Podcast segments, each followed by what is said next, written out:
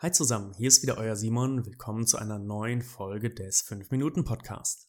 Diese und die nächsten beiden Folgen beschäftigen sich mit Denkmustern, die deine Ehe negativ beeinflussen können. Kurzer Hinweis, wenn dich dieses Thema interessiert, sind noch genauer bei Self, Leadership und Führung nachzulesen. Ich werde es unten verlinken. Hol auch gerne deinen Ehepartner hinzu, er oder sie sieht dich meist in einem ganz anderen Licht, als du es selbst tust. Deswegen kann es eigentlich gar nicht schaden, diese Denkmuster mal gemeinsam durchzusprechen. Gehen wir davon aus, es ist Weihnachten. Das Festessen ist geplant und ihr braucht noch einige Dinge. Du sollst einkaufen gehen und diesen halb und halb Knödelteig mitbringen. Du kennst ihn vielleicht, wo du die Packung aufschneidest und die Knödel direkt formen kannst. Das tust du aber nicht, weil dir die Unterschiede nicht klar waren. Also holst du von Funny das Pulver.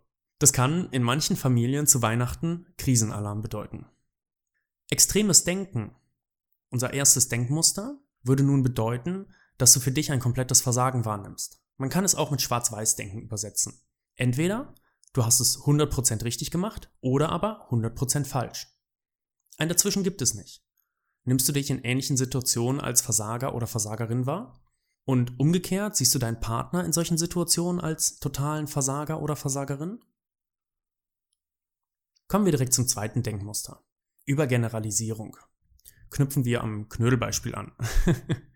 Du hast einen Fehler gemacht, also machst du immer alles falsch? Nie machst du was richtig?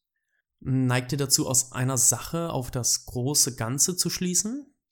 Verallgemeinern ist ebenso ein gebräuchlicher Begriff für dieses Denkmuster. Der Gedanke an dieser Stelle ist, jetzt habe ich hier einen Fehler gemacht, das ist typisch für mich, alles, was ich anpacke, mache ich falsch und umgekehrt. Das hast du falsch gemacht, alles, was du anpackst, machst du falsch. Das dritte Denkmuster. Mentale Filter. Zurück zu den Knödeln.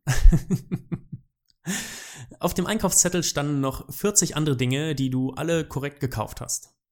Du fokussierst dich aber auf dieses eine falsche Detail, nämlich die Pulverknödel. Du betonst also ein negatives Detail, während alle anderen positiven ausgeblendet werden. Anderes Beispiel Kindererziehung. Dein Kind hat nur Einser und Zweier auf dem Zeugnis, aber in Mathe ein Drei. Anstatt zu würdigen, wie toll die Einser und Zweier sind, fokussiert ihr euch nur auf das befriedigende Matheergebnis. Disqualifizierung des Positiven. Der Punkt ist ziemlich simpel. Du siehst einfach positive Dinge nicht. Du schreibst ihnen keinen Wert zu, Beispiel dein Mann hat Blumen mitgebracht, du ignorierst es. Sagst zwar Danke, aber meinst es nicht so. Sie hat was Tolles zu Abend gekocht, du lässt beim Essen den Fernseher laufen und nimmst es als völlig selbstverständlich hin. Gedanken lesen. Der Punkt ist super interessant. In bestimmten Situationen interpretierst du negative Schlussfolgerungen rein, obwohl es überhaupt gar keinen logischen Grund dafür gibt. Beispiel. Ihr führt ein ernstes Gespräch, deine Frau sagt dir, dass eine bestimmte Verhaltensweise von dir so nicht in Ordnung ist. Zeigt dir also eine Grenze. Was übrigens essentiell für eine gute Ehe ist, sich wirklich gegenseitig Grenzen aufzuzeigen und die Grenzen des anderen zu achten. Aber du gehst jetzt davon aus, dass sie dich bald verlassen wird dass eure Ehe zu Ende ist und die Scheidung bald folgt. Fassen wir nochmal zusammen. Das erste gefährliche Gedankenmuster ist extremes Denken, auch Schwarz-Weiß-Denken. Das zweite ist Übergeneralisieren oder Verallgemeinern. Das dritte, mentale Filter. Du fokussierst dich nur auf ein Detail und blendest alle anderen aus. Das vierte, Disqualifizierung des Positiven. Und zu guter Letzt, Gedankenlesen. Du interpretierst negative Schlussfolgerungen ohne einen ersichtlichen logischen Grund.